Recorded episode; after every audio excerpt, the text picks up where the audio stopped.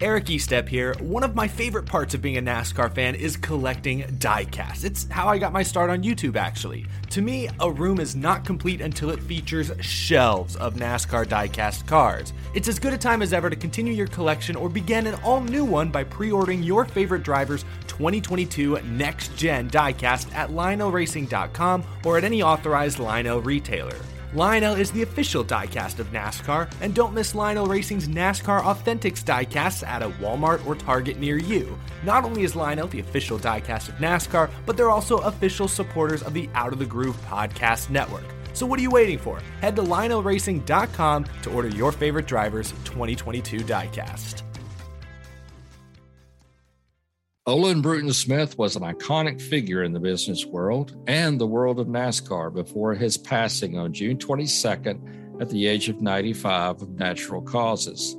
He was a visionary that built Charlotte Motor Speedway in 1960, lost it to financial difficulties, regained it in 1975, and over the next half century, built a motorsports and business empire that includes more than 10,000 employees today. The path to that success, however, started very early in his life. Smith was wandering around his hometown of Oakboro, North Carolina, as a child in 1939, looking for something to do when he found a job at age 12 in a local sawmill.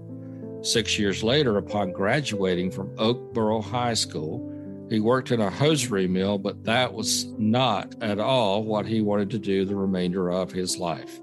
The youngest of nine children eventually made a purchase that would lead him to two successful business ventures that set his career path in high gear, but not the way he originally planned. He had set his sights on driving a race car for a living, just as moonshiners were doing when they weren't being chased by the local sheriff or the federal revenue agents. He had seen his first dirt track race at eight years old near the end of the Great Depression. So, as a teenager, he wanted to be one of them, and driving a race car made all the sense in the world, right? That is till mom stepped in. Smith once said that he couldn't fight God and mom both, so he decided to turn his attention to promoting races instead of driving in them. And that came at Midland, North Carolina in the late 1940s. And also, he promoted a three quarter mile track in the middle of Charlotte called Charlotte Speedway. There was also Salisbury, North Carolina, and a couple of other tracks before he started construction on what was to become Charlotte Motor Speedway in 1958. Smith lost his flagship track to financial problems in 1962 in bankruptcy court, but regained it in 75 and over time became one of the giants in the business side of stock car racing. Speedway Motorsports, the company he founded, was the first motorsports company in NASCAR to trade on the New York Stock Exchange and it currently owns 11 tracks across the United States. Under Smith's innovative direction, Speedway Motorsports facilities were the first in racing to add condominiums, fine dining speedway clubs, super speedway lighting, and giant high definition video screens. Among his accolades, Smith became a member of the National Motorsports Press Association Hall of Fame in 2006 was inducted into the International Hall of Fame in 2007 and was inducted into the NASCAR Hall of Fame class of 2016. Smith's love for the automobile and love for auto racing fueled his passion to give fans their greatest motorsports experience.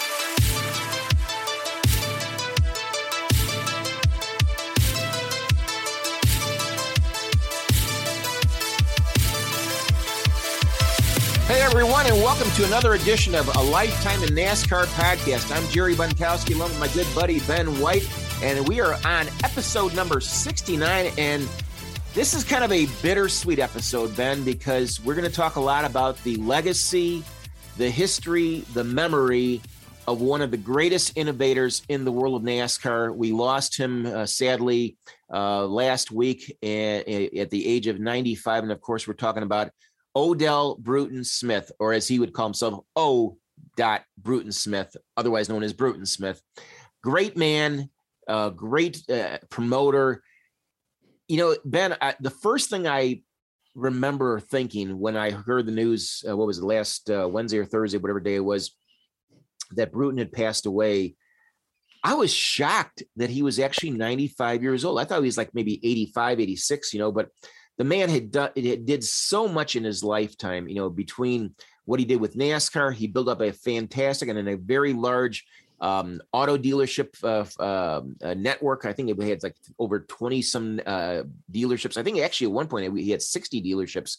But the point is that, you know, he left a legacy with this sport that is just so great. I, I guess the best place to start off with, Ben, is what's you know probably one of your favorite memories about Bruton? I mean, you had so much interaction with him over the years, but I mean, if there's one thing that stands out in your mind about him, or if there's a good story, what what what might that be?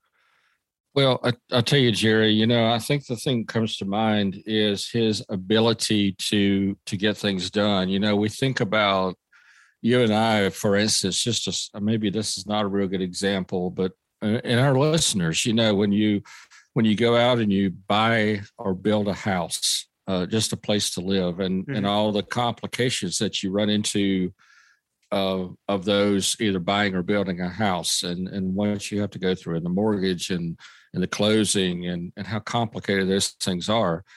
And then you look at a visionary, say, of uh, Bruton Smith, and and just think this man not only built a racetrack from the ground up, but he also uh, built and, and, bought what eight, nine other speedways, and mm-hmm. just how how mammoth of a of a major undertaking those types of things are. And you're talking millions and millions and millions and millions of dollars in building uh, Speedway, Speedway Motorsports Incorporated and then on top of that, then you have uh, a uh, hundred dealerships across the country. And I read somewhere, I believe, where they had employed 9,750 people to run that under the leadership of one person. And yep. just incredible visionary the, of someone that could put that together. And, and reading the story, uh, and actually, I was working on a, a, a piece, uh, one of the things that I'm writing about, and about, and actually, Olin Bruton Smith, I think was his first name. Nobody yes. really called him by his first name as O. Bruton Smith. But when you say the name Bruton, you know exactly what you're talking about in the world of motorsports. And but as the story goes, uh, uh, he, he was born in Oakboro, North Carolina, and I can tell you, Oakboro is, you know, you as the old saying goes in the South, you could take a rock and throw it from one end to the other end. It's a very, very small place. Right, right. Not right. a lot going on there. Right and uh, you know, um, just a very very small town. And he knew early in the game, I don't want to stay here. That's, I mean, that's the way visionaries are. They just want to to get out, get on, and get out. You know, there's so much. Uh, you know, his his mental wheels were turning all the time, and he he just wanted to do so much more with himself. And this is a, a testament of that. Uh, his first job was at 12 years old, working in a sawmill. And then he graduated from Oakboro High School and he worked in a hosiery mill. And he was the um, the youngest of nine children, so he mm-hmm. worked on a farm. And I can tell you, I married into a, a farm family, and basically, my wife Eva said, "Look, here's the deal, pal. If you're going to marry into this, you're going to work. Are you okay with that?" right. It's like, uh, maybe. and it's know, it's like you didn't think long and hard. I know you love me, but it's like, look, here's the deal. Right. And so, you know, it's it's pulling stumps till dark, and it's it's fixing fences, and it's uh, tending to cows. Even though I've not done it in this family, but I mean, you know, my my sister married into a a farm family, and it's it's you know potatoes as far as you can see, and yep. it's you know what I'm saying. It's a lot of work. It's, yep. it's and that's the way Bruton's was, and he was the youngest of those children. And so he goes to a racetrack when he was like 19 years old. And this is before NASCAR. This is a Depression era uh, time. And, and he, you know, as the story goes, they're not working because it's Depression era. So these guys are sitting around saying, What do we do with ourselves? Because we can't find a job. And so one says, Hey, I got an idea you got a Ford, I got a Plymouth, and you got a, a Dodge, and we don't really have any money, but I'll bet my nickel against your dime that mine does better than yours, right? right so right. they find a pasture. This no, I kid you not, this is really the way it went. And so we'll go down to this oak tree turn, and you come back to this pop poplar tree in turn. And this is the kind of thing that this is Bruton Smith's first venue or first foray, as they say, into mm-hmm. racing. And so he was there as a 19 year old kid. And he's like, he fell in love with it. And so they had nothing to do because they couldn't, they couldn't find a job.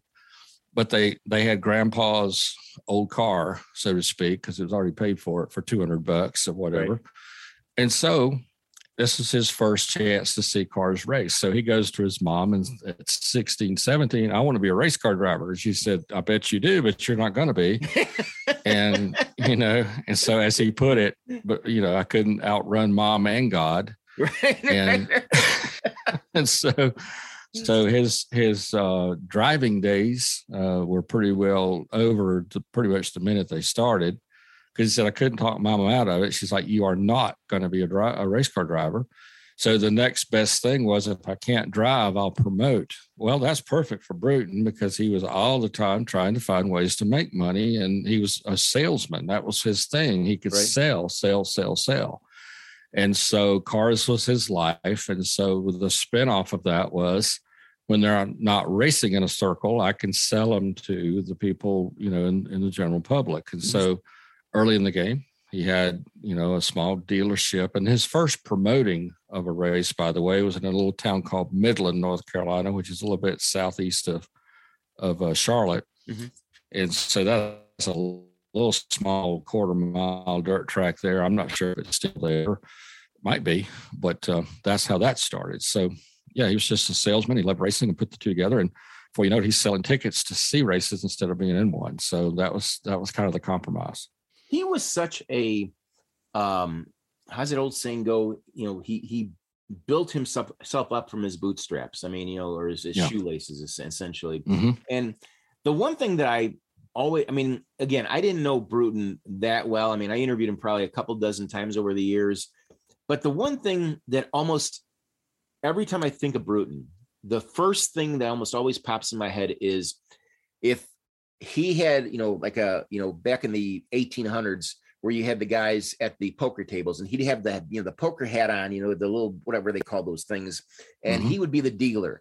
I mean, he, he just, he, he gave me that impression that he was, you know, the, the, the, the dealer and he held the cards and he almost always had the winning hand. But, and, and then I may, I mean that in a good way because he was extremely intelligent. I mean, he he played the game where he, you know, he was he he would always say, "Well, I'm just an old farm boy from North Carolina." Well, no, he wasn't just an old farm boy from North Carolina. He was an extreme. He was genius. I mean, I'll go that far to say he was a genius.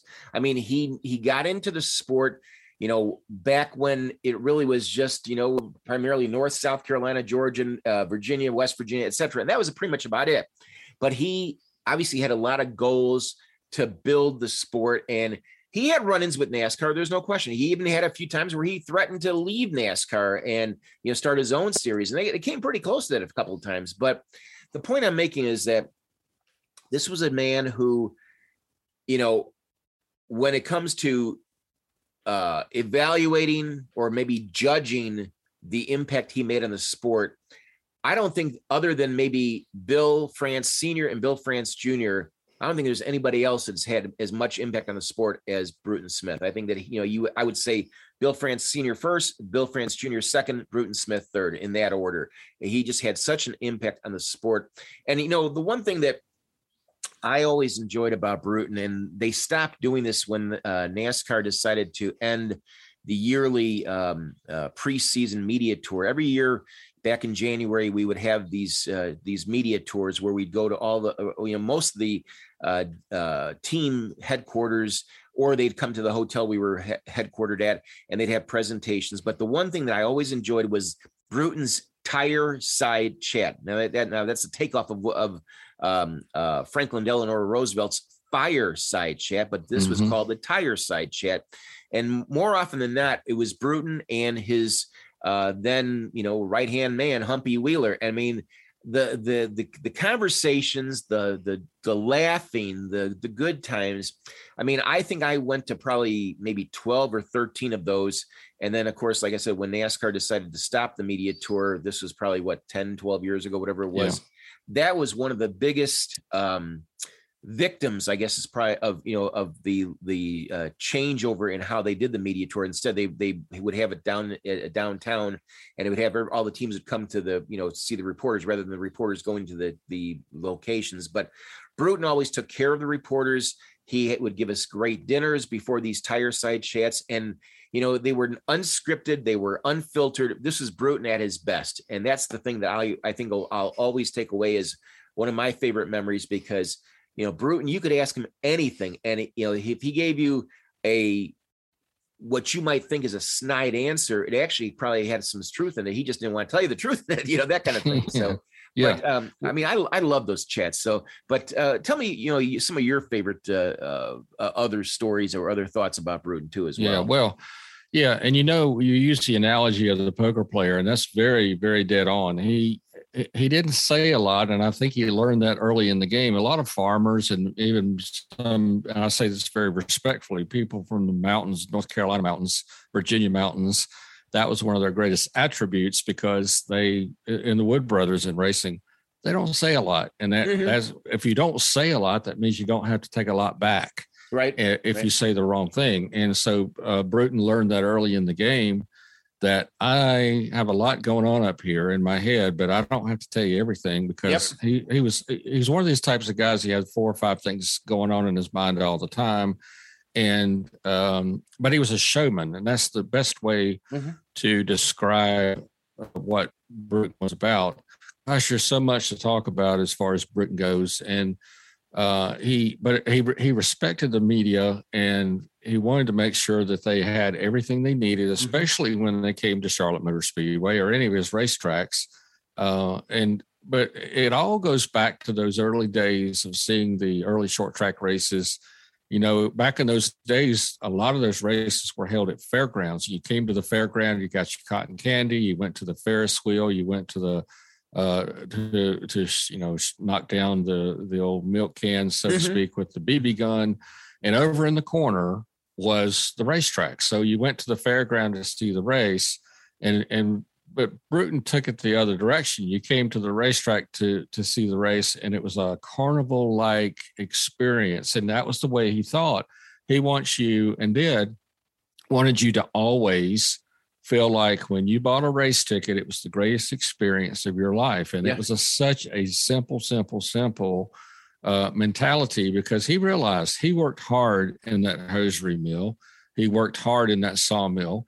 And so if you're going to let that dollar or that $5 or $10, whatever, escape your hand, he wanted you to say, you know what, I spent the money to take my wife and two children to that racetrack but but you know what every penny of that money was well spent and and i can say this from a personal viewpoint that when my dad took me to darlington april 16th 1972 and i've talked about that a lot during this podcast over over the years uh, since we started it well that was that was very influential to me mm-hmm. in making my life go in the direction of not only driving race cars, working for Richard Childress as a team owner, moving that into becoming a journalist, uh, and then my son now building engines for Richard Childress as an engineer.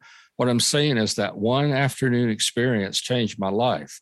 And so Bruton had the same mentality. If you come to my racetrack, it might very well change your life to the point where your your entire life might be in racing in some way. You might be a driver, you might be a public relations person, you might even own or build a racetrack, you might sponsor a race car.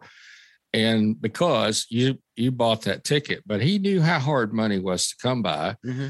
And he wanted you to have the greatest possible experience you could at a racetrack. And that was that was his number one goal not only that, but but also buying a car off of a dealership lot. He wanted you, if you spent money for it, he wanted it to be the very best, and that's that's what Bruton. That's that was what his mentality was all about. You know, the one thing about Bruton that I always admired about him was that he wouldn't take anything from anybody. And what I mean that is that criticism. If anybody criticized him, or if NASCAR did something that he didn't like, he was not afraid to say, you know, give his opinion or his uh, viewpoint. And, you know, uh, there's no, it's no secret that he and NASCAR butted heads a number of times over the right. years. And, you know, as Speedway Motorsports grew, as um, you know, the attention that uh, you know he uh, that, that he brought to the sport. I mean, he was also an innovator too, because like when um, he started building the suites at Charlotte Motor Speedway and then eventually at Texas Motor Speedway, you know, people in NASCAR for the you know for many people in NASCAR, I'm not going to say a lot, but I mean, uh, you know, all or most, but many people in NASCAR thought they they call it Bruton's folly. They said, yeah. you know, what are you what are you doing? What are you building these you know these apartments or condos or and the, you know the condos or the suites that he built at both Charlotte and Texas actually were um, the people that that uh, bought those were able to live in them, you know, all year round if they wanted to. You know, that was just right. for the races. And Bruton was very smart in what he did. I mean, he, you know, even though he had so much criticism against him, he wound up having the last laugh because they were very popular. They were, you know, they made a lot of money for him in, in Speedway Motorsports. They continue to make a lot of money for the for the company today, and you know that was just another element of his innovations. But the one thing I think that I want to uh, get this out before I forget about it is that Bruton also had an extremely, extremely generous side. He was, you know, he he gave back probably more than he got back. You know, if you know what I'm saying. I mean, mm-hmm. especially mm-hmm. the Speedway Children's Charities. I mean, yep. that that place put out millions and millions and millions of dollars to you know help you know primarily kids not just in charlotte. I mean it was texas it was around the country. You know they they uh, they really raised so much money. That was his pet project. Even when he quote unquote retired as uh, chairman ceo emeritus he still was involved in in that as well too. And he had a lot of involvement in the way the company was run. Even when his son you know um um you know his son took over from you know in his in his uh in his stead about what was it, about 10 years ago, I guess it would have been mm-hmm. uh, Marcus Smith. Um, you know, he, Bruton still had a lot of involvement in the thing, but the, the Speedway charities, I think, was probably one of the things he looked at as he admired most about what he was able to do. I mean, sure, he built all these these great racing palaces in Charlotte and Texas, etc. But it was the children's uh, Speedway children's charities that he really, it was really like the one of the closest things to his heart. Oh yeah, absolutely. And and I will venture out to say I didn't ever hear him say this, but I'll venture out to say there were some times very early in his childhood during Christmas he may his family may not have had two nickels to rub together. And yeah. Yep. And you know, it just meant a lot to him to make sure that children uh, had gifts at Christmas, and and I know that was very very much in his heart to do that. And but you know, talking about Bruton, there were some dark times in his racing career too, and and a lot of people may not know this, but when they built Charlotte Motor Speedway, and it opened in 1960, you know, fellow uh, driver. Uh, I, I, can't really say fellow driver because because Bruton never got in a race car, but Curtis Turner was mm-hmm. his partner in that venture, and they ran into problems with building Charlotte Motor Speedway very early in the game, very much like you know so many speedways Atlanta Motor Speedway had their problems before uh, ever got involved with the racetrack. So many tracks did because they were very expensive venues to, to build. But what they ran into in Charlotte was um, there was a great deal of granite underneath the ground that they didn't count on. And back in those days, we touched on this in another podcast, but they really didn't have they have the seismic equipment. Maybe they did, but not sophisticated like it is today when they started into it, they'd spent so much money on it, they couldn't just say, well, let's pack up and go somewhere else. And they ran into so much granite, they had to spend a lot of money to move it and blow it up with dynamite and all this. It just put mm-hmm. them behind. They had all kinds of problems with weather week after week after week. I remember my father in law was telling me how I think it was like five or six straight weeks they had like 10, 12 inches of snow one week right after another after another in 1960 in January, or excuse me, in 59, I think. And so it was just problem after problem. And then so in 1962, they ended up having to, uh, Bruton had to file bankruptcy, lost the Speedway. Uh, Richard Howard, who, by the way, was the team owner for Bobby Allison's cars in the early 70s, 1972. Uh, Junior Johnson was the chief mechanic for the team. Junior didn't own it, Richard Howard did. But Bruton didn't regain um, ownership of Charlotte Motor Speedway until 1975. He continually sold his cars bought more stock, bought more stock, and finally regained uh, ownership of Charlotte Motor Speedway in 75. So that was what a like a 12, 13 year gap that he had to just piece by piece buy the speedway back. So that was a lot of of uh, a lot of work to get it back in his hands again. So it wasn't an easy venture. And you know, backing up just a smidge more, uh, you know, Bruton was, as I said in the beginning, he was promoting races at Midland, North Carolina, other tracks, and he he promoted a a, a race or two here in Salisbury, North Carolina, where I'm from, and the person he was going to go into business with there was a gentleman by the name of Walter McCandless. He got into some problems with the IRS. We've talked mm-hmm. about that on a previous show.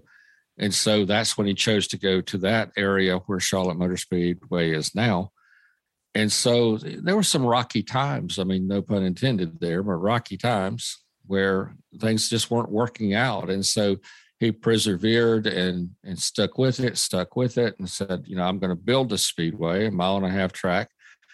And you know, now you, uh, for years and years, it was a premier, and still is. It's a premier uh, stop on the Cup Series schedule, and you know, to win in the 70s and 80s, I remember to win at Charlotte was like the diamond. You, you know, to say that you were a 600 winner at Charlotte and that special trophy that was given out to, to all these guys who could win the, the World 600 first. And it's, now it's called the Coca Cola 600. But he built a showplace out of it. I mean, I remember some years at Charlotte, no, no disrespect intended, but it needed a lot of work. And he continually put money into it, made a great track. But you know, you talked about the condos in turn one. I do remember people thought you're nuts. You lost your mind. You're going to build condos in turn one at the racetrack. And I regret, really regret the fact that in 1985 I didn't have ninety thousand dollars in my pocket. That's all it would have taken to buy one. And I mean, I was really young in my career and getting started right out of school and stuff, and I just couldn't do it but I don't know what the price is now for to have one. But it would it would have been quite an investment to have the money to have done it now because I know they're worth way, way, way more than ninety thousand now. Yes.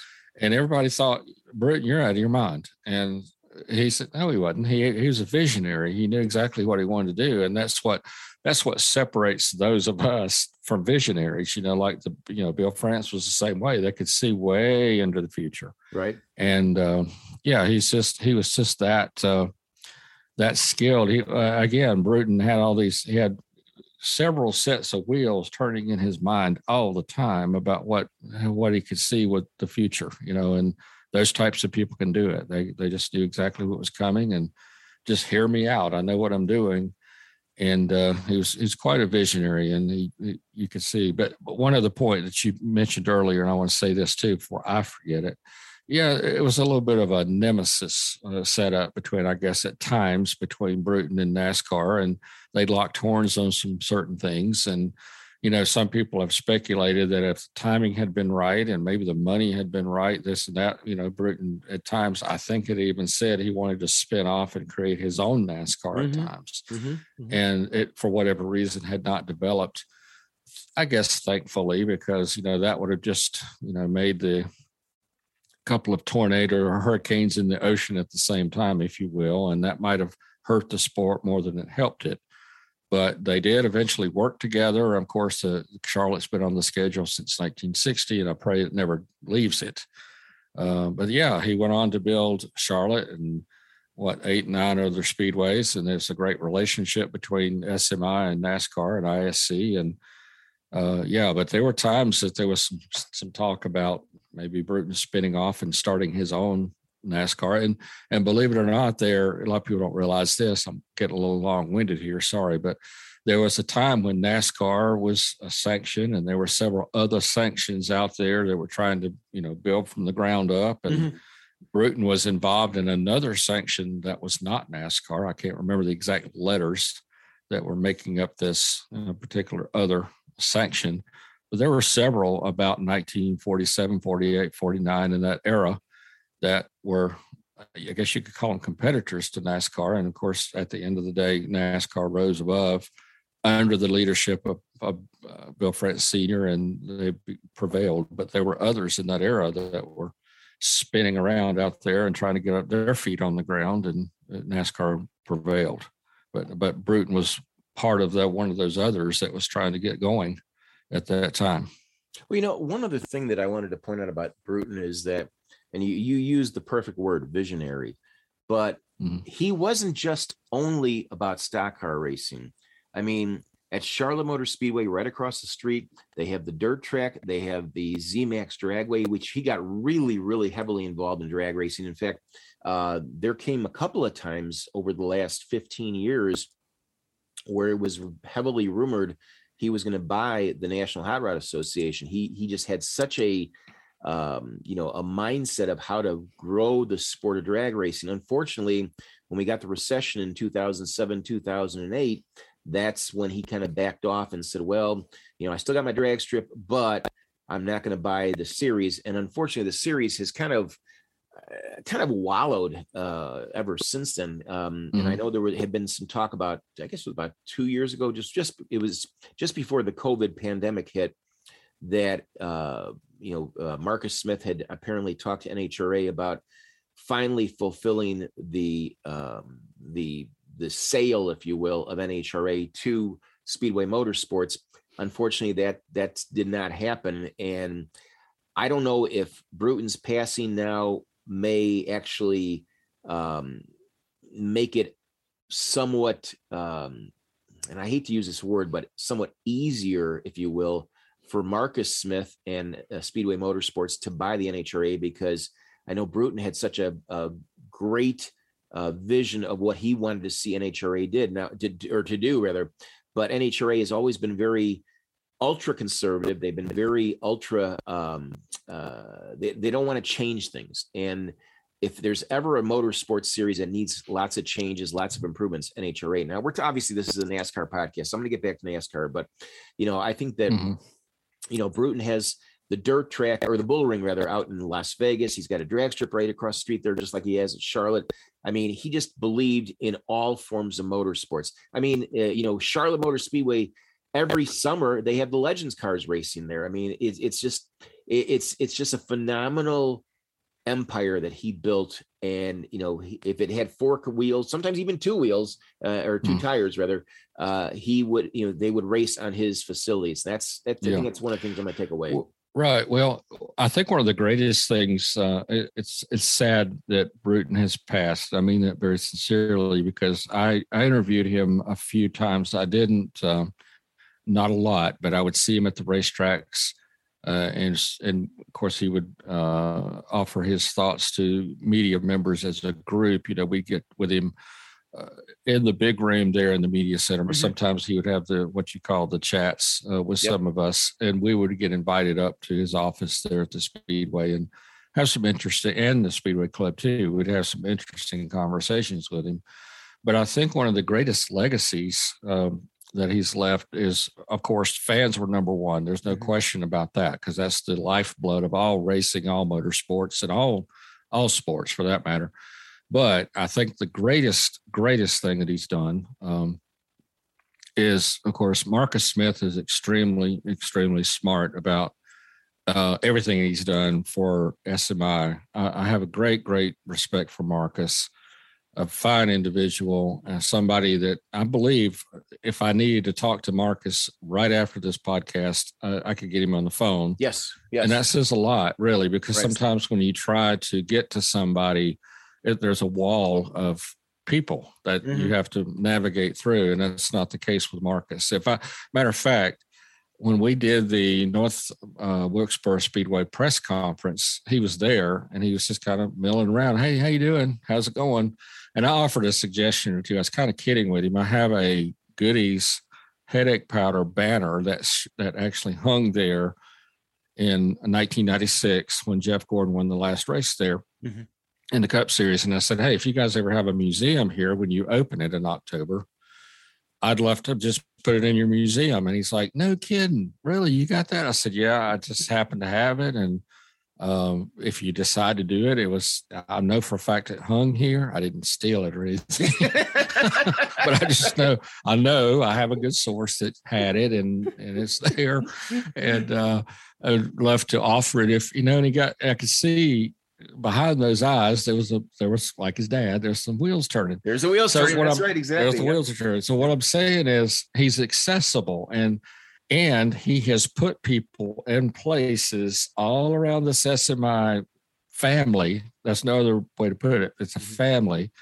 And you know, that's listen, here's the deal. If you own a company, all right, doesn't matter how much money you have, doesn't matter how many you sell, doesn't matter about any of that. Your number one asset in your company is your family, is your people. Your people, okay. right, right. It is so simple. You can spend millions of dollars on infrastructure and your buildings and your cars and your this and your that and your assembly lines. Forget all that. That's not that's not what's going to build your company.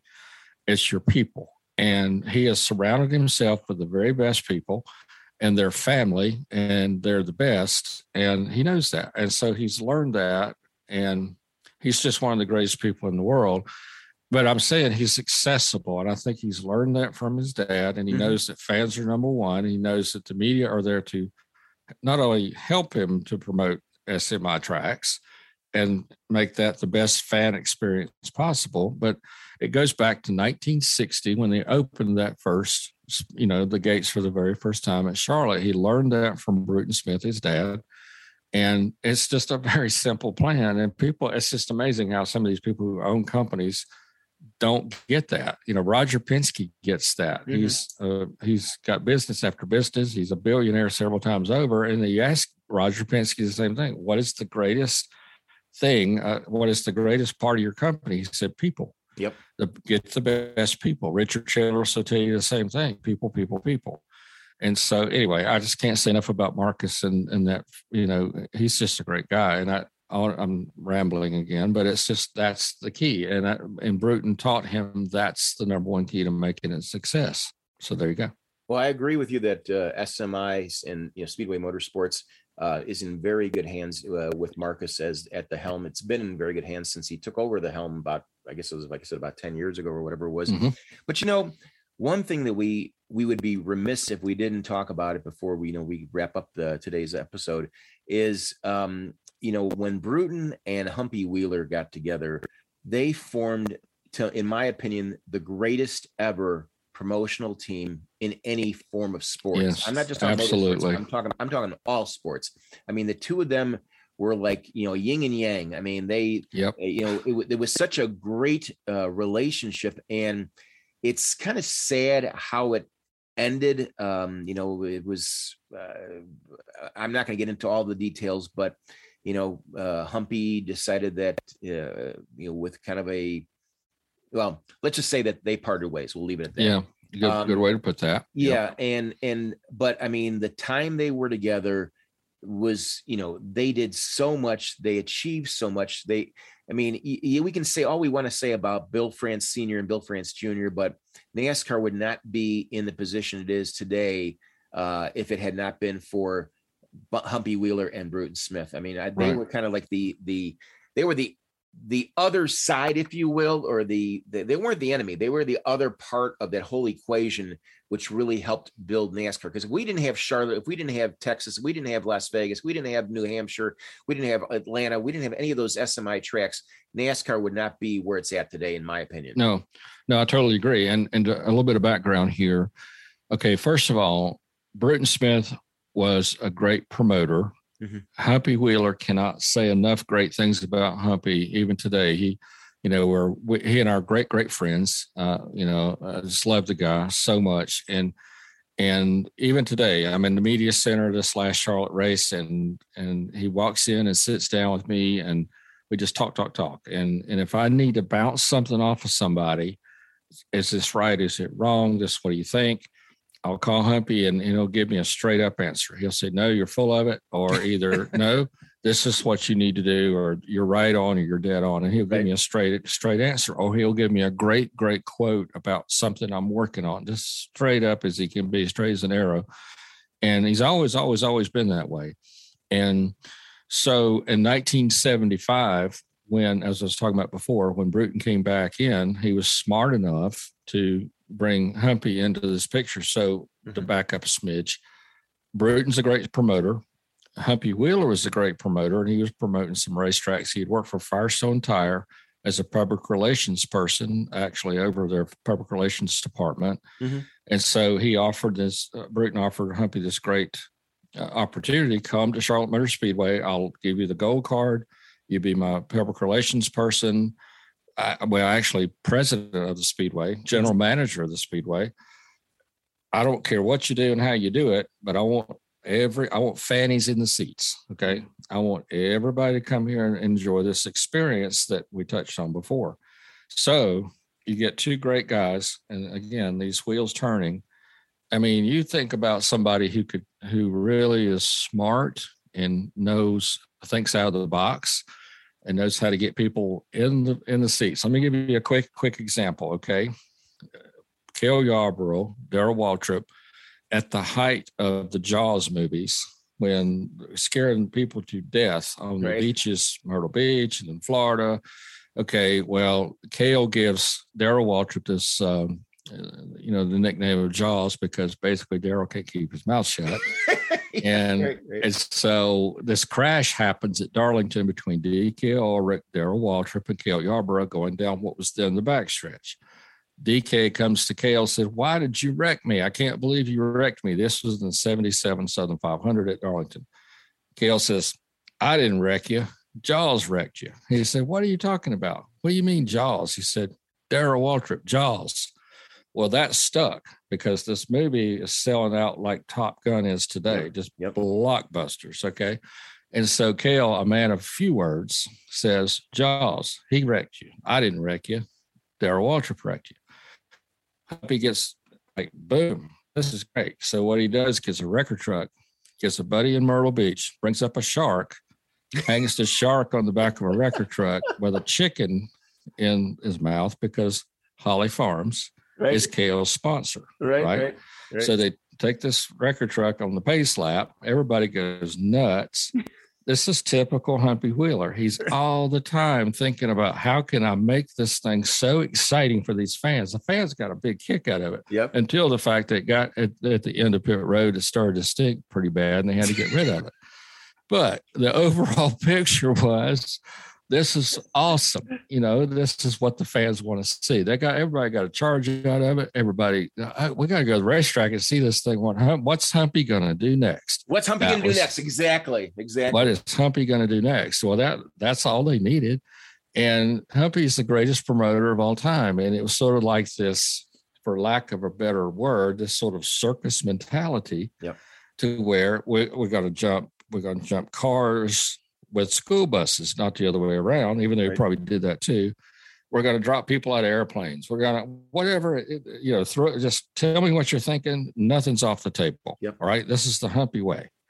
And that's what kept people in the seats. Not as much the race. Well, the races are great too, but let's go see this guy jump, blow him out of a cannon and let's yep. see how far he goes. Yep. You know? Yep. We'll we'll send an ambulance out there for him later. But let's just see how far he goes. Right. That was the humpy way. And and this went on for 30 years. And so, you know, promotion, promotion, promotion. But the greatest guy in the world, honestly, Humpy is straight as an arrow. And I, I love him. He's great, great friend. And that, that was the way Charlotte Motor Speedway filled the seats. Oh, and by the way, 600 miles around the place when you're getting people beating and banging on each other like a short track, but it's a mile and a half. That was the bonus. And what was going on before the race was the show. That yeah. was the thinking. Yep. Exactly. Show before, and then the bonus was the race, and it worked for years. Well, you know, the other thing too is that um, when Bruton brought Humpy in, Humpy became um, he allowed Bruton to do what he, Bruton wanted to do with his car dealerships and his other businesses. He he gave him that uh, opportunity to really build that element of Bruton Smith's life. Because if Bruton would have been the only person uh, you know, if, if Humpy Wheeler was not there and if it was only Bruton, I don't know if he could have handled all of that no. between the racing empire and then, of course, the the car dealership empire. No, no. See, see, Bruton didn't have the personality that Humpy did. Yes, Bruton, exactly. Bruton was the so Bruton was the thinker. Uh, Humpy was the doer. That's that right. Exactly. sense. I say that with all compliments because. Right. You know, Bruton, maybe Bruton could think it through, but he didn't have the charisma or the whatever to make it exciting where Humpy could Humpy could turn the cartwheels, and you know Bruton could plan out how far you're going to do with the cartwheel if that made any sense. Exactly. I mean, he just didn't have the personality to do all that. So you know what I want. Right. You you go do it. You know. That's right. He gave him autonomy. You know, yeah, the Bruton gave. Yeah. Here's here's the thing. Uh, here's a better way to put it. Uh, Bruton was the lion tamer, and Bru- and Humpy was the lion. If that makes sense. Maybe that's the, maybe that's the way to put it. It was just like you just he just uh, you know uh, Bru- Bruton didn't have the personality. You know, it was hard to get ten words out of Bruton. Where well, I don't know about so when he wanted to talk, he would open up. I mean, you, you know that when, when he did the fire or the tire side chats. I mean- yeah, I mean, yeah, he just but he didn't have the personality though, right? true, very true, very true. Yeah, he just didn't have that. But Humpy now Humpy could also taught me. Humpy give you a, a novel on, you know, why air was in the tires. Right, you know, he could, he, but he gave you the scientific. You know what I'm saying? He, Right, right, right. They complemented one another. Let me let me ask you a question, Ben. And you know, we're getting near the end of the show here, but um, where does Speedway Motorsports, where does Marcus Smith, where does the entire staff of the entire racing empire that Bruton Smith uh, built, where do they go from here? They go. The sky is the limit, but they go slowly. They go carefully. They go smart. Smartly is that a word?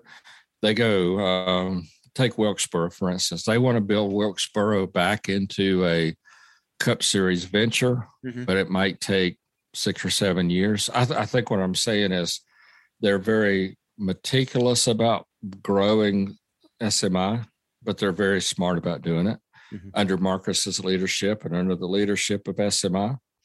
Um, and I think there's lessons that have been learned uh, to not go. uh, I think it's the mentality of of slow down to go faster. Yep. Because of le- lessons learned. Do you understand what I mean by that? It's Wilkesboro. I see Wilkesboro, for instance, as being a Cup Series venture, and it's going to be huge in the future, but not now.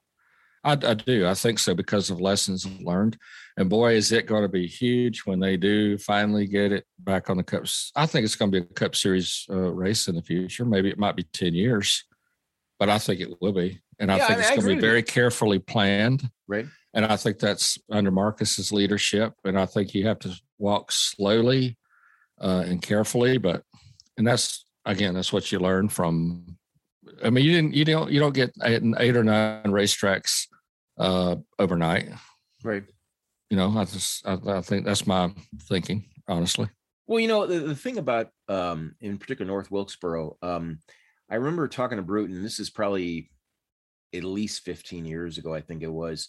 And one of the questions I posed to him was, did he have any regrets in his career? Because I did a long piece on him for Yahoo uh, when I was with them. And, you know, I asked Bruton about, you know, did he have any regrets about, you know, his entire career? And one of the thing that he he came off immediately was he wished he he said he wished he handled North Wilkesboro differently. I mean, you know, they were in such a I don't want to say they were in such a hurry, but they wanted those race dates. You know, they wanted one for Texas and the other one for for uh, New Hampshire, and um, so that's why they bought the track. And you know, they kind of let the track deteriorate. And but he he regret that was one of his biggest regrets was that he did what happened or he did what he did with North, North Wilkesboro because that track was always a favorite. And it, you know, even even five years ago, people would always talk about, oh man, I wish the Cup of Series was back at North Wilkesboro. Well, we may potentially be seeing that. You know, we- this is a kind of a resurrection, if you will, under Marcus Smith's leadership. Uh, I'm I've never been to North Wilkesboro. I've driven by it a couple of times, you know, driven Mhm. driven around it, but I've never actually gone in it. But, But you know what, Jerry? What is so amazing to me? Maybe some of our final thoughts here. But what is so amazing to me? The buildings are dilapidated. The Yes. buildings just need to be. Somebody needs to get a big bulldozer and start on one end. Right. The track, though, the track itself, the surface is amazingly good. I Mhm. I was I walked part of that when we were at the press conference that day. I could not get over it. Even Richard Childress, when he took Governor Cooper around, Roy Cooper, is like, it is amazing how good the track is. I don't know what they did to it hundred years ago, fifty years ago, whatever. but I mean, the, the track, the track is just amazing. It's, it, I mean, it's just smooth and it's. You could take a. I mean, I, I just I don't get it. I don't know what they did. Whoever did it, you know, kudos, congratulations to them. Whoever paved it because it's just in great great shape. I hate to see them tear it up because they're going to tear it up and make a dirt track out of it, you know, for a time and they're going to repave it. I think it's what what Marcus said, but right. it's just amazing to me. But yeah, the buildings are in pretty rough shape. They need exactly. to come down. Yeah. Final thoughts about uh, about Bruton Smith. What are your what are your final thoughts about him? Well, you know, I think uh, I, I, think he left a, a large legacy uh, in in NASCAR, and I agree with what you said a few minutes ago about had he not his his presence not been here in NASCAR history, I wonder where would we be mm-hmm. really because he brought so so much to to the schedule, to the sport, to history uh, and these people uh, like Bruton and like Bill France and like Roger Penske and like these folks that just do so, so much.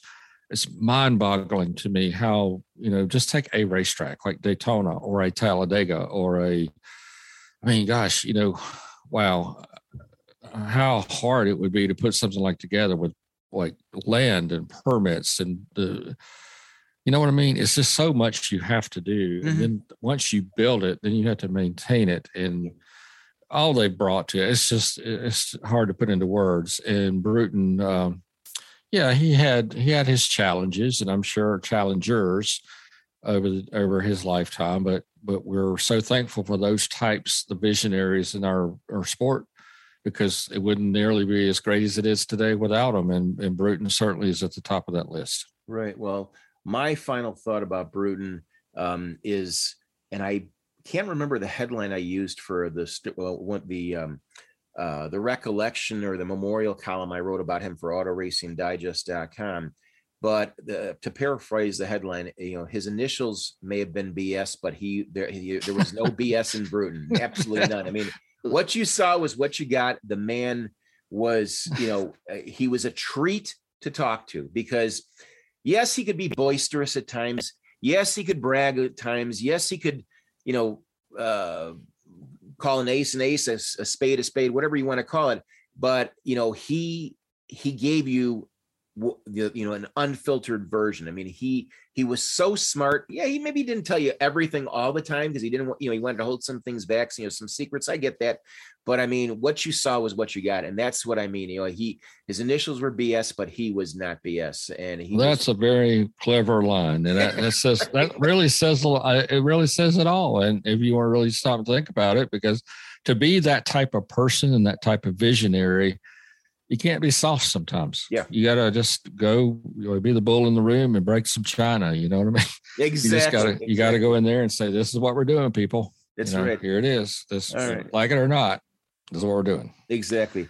All right. As we normally do on every episode of a Lifetime in NASCAR podcast, we always like to wrap it up with you know the episode number and that corresponds with a race vehicle number so this is episode 69 of a lifetime in nascar podcast and the car number 69 has a very interesting history. Ben, you always like to take this, so I'm going to give it, uh, turn it over to you.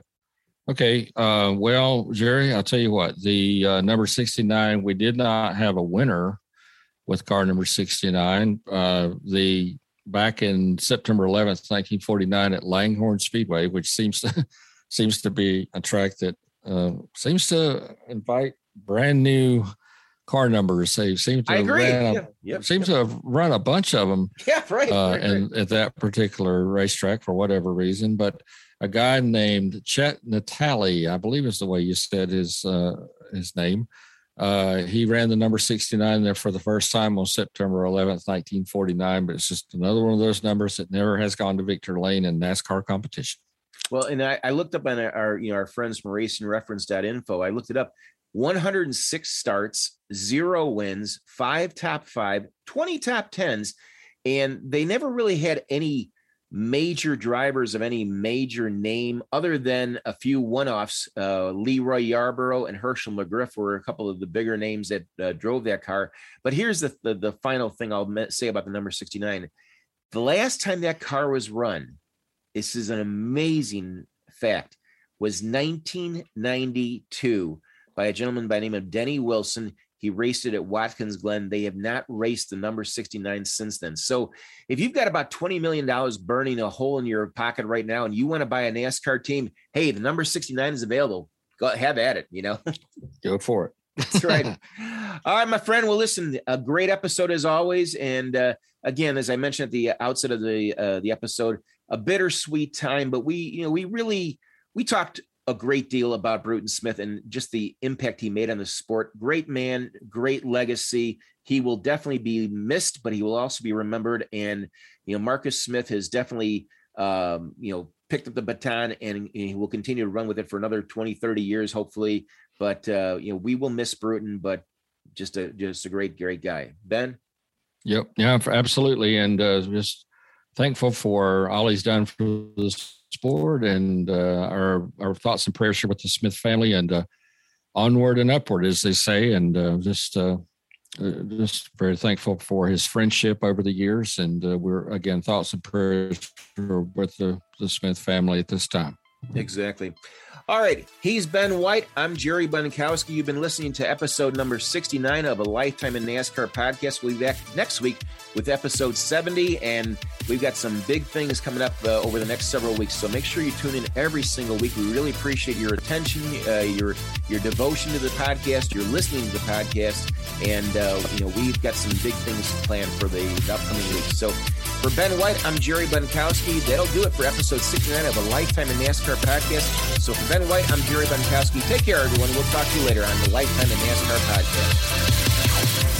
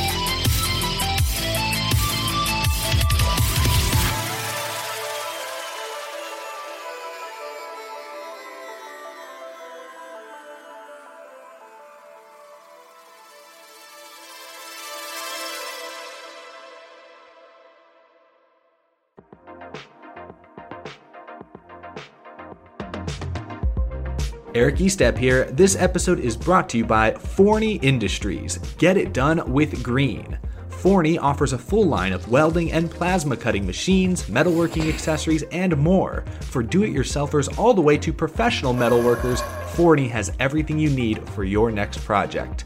Shop Forney's top of the line products at forneyind.com. That's Forney, F O R N E Y, ind, I N D.com, or at an authorized Forney dealer near you.